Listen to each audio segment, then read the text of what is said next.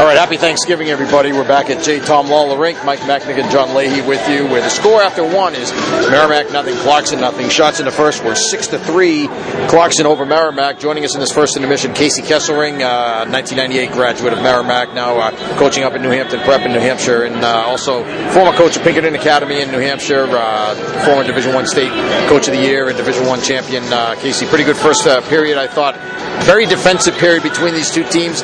Not an awful lot to give from either defense. Yeah, I thought that Merrimack actually, I thought they had the better of the chances, but Clarkson did a real nice job blocking shots. They probably blocked four or five that were probably Merrimack's best chances. Yeah. Uh, you know, when you're in a situation like this, the other team's good defensively and playing you tough, and it's hard to get shots through. What do you usually tell the guys? Just make quick decisions, keep it simple, get pucks to the net, get guys going to the net without the puck, and then usually you'll get a bounce, something will go in off somebody's foot, and that'll kind of get you going.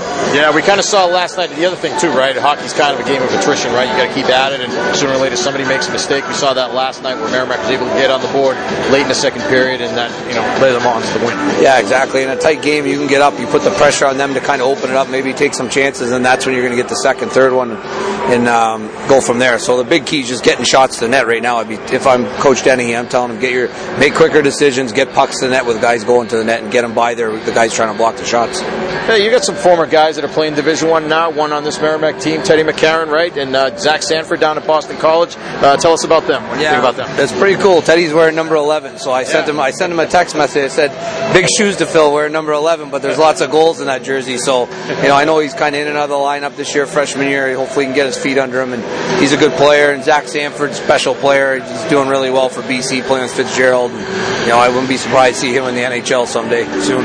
Yeah, talking about Teddy, uh, you know, he played for you a few years back, and it seems like you know, big guy likes to use the body as well as a nose for the net, likes to likes to get there and try to score some goals. And like you said, he's wearing the right number for it. Yeah, he was on my he was on the 09 state championship team. He was a freshman on that team, so that was a special group of kids we had. He was probably our most talented player as a freshman, and Zach was on our 2012 state championship team that had him and JD Dudek, and we've had the best team in the state, and we're able to close it out. So two different style teams, but obviously both guys kind of have a special heart, my uh, special place, my heart being on our state championship teams. Well, tell us about your New Hampton team. You took that over. What is it now? A couple of years ago. How's it going up there? And uh, any guys that we should keep an eye on? Yeah, we're into. I'm into year two there. Uh, I'm excited about the young guys we brought in. We have a couple kids from California, a couple kids, uh, a kid from Waterloo from my hometown came in. So I'm excited about what they can do. We'll see how we can uh, hopefully move up the rankings within prep this year and start to get a little bit more attention and hopefully start getting some guys. Hopefully, I can start sending some guys here in other Division One schools. And you're still working down in the Manchester area too, right? Tell us about that. Where I know you've been working out of the ice den uh, for many years, and you're still able to do that. Yep, still the director of the New Hampshire Avalanche. Actually, that's my main job. That's one that pays the bills. So uh, we're a 20 uh, team youth program from learn to skate all the way up to midget. So that's been going well. We've had a lot of successful teams, and uh, I'm coach, helping coach my little guy, my my 04, he's scored major team.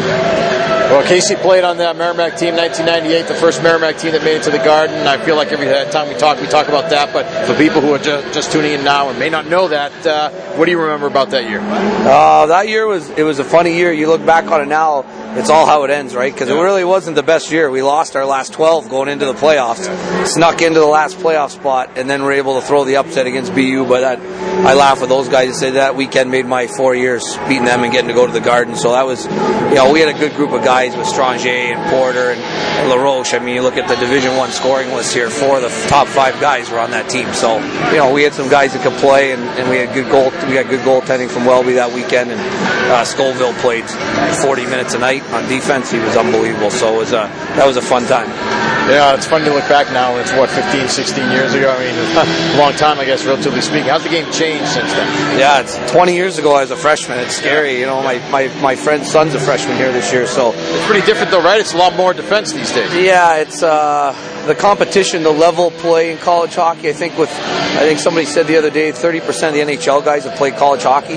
So I think you're seeing more Canadians come down. The pool of players that want to play Division One college hockey is bigger. Uh, it's so competitive. The guys, you know, there's so many good players. I see it in the youth hockey game. The coaching, sometimes they say there's overcoaching, but it's producing a lot of good players, and it's trying to find those special players that make the difference. Right. That's the really hard part. Is there's a lot of really good players, but to find those special players, the DaCostas, the kids like uh, Barton when he was here, Karl Stollery's playing in the NHL now. Those are the kids you got to find those kids if you're going to be winning at the Division One level. All right, you've seen 20 minutes here. What do you think happens? What, what are both coaches saying to their teams to get ready for the second here? Well, I think if I'm Clarkson, I'm happy. It's 0 0. You only gave up three shots. You got to like your odds if you give up three shots a period. Uh, Merrimack's got to say, hey, let's get, we got to take, try and ramp it up another step. You're at home.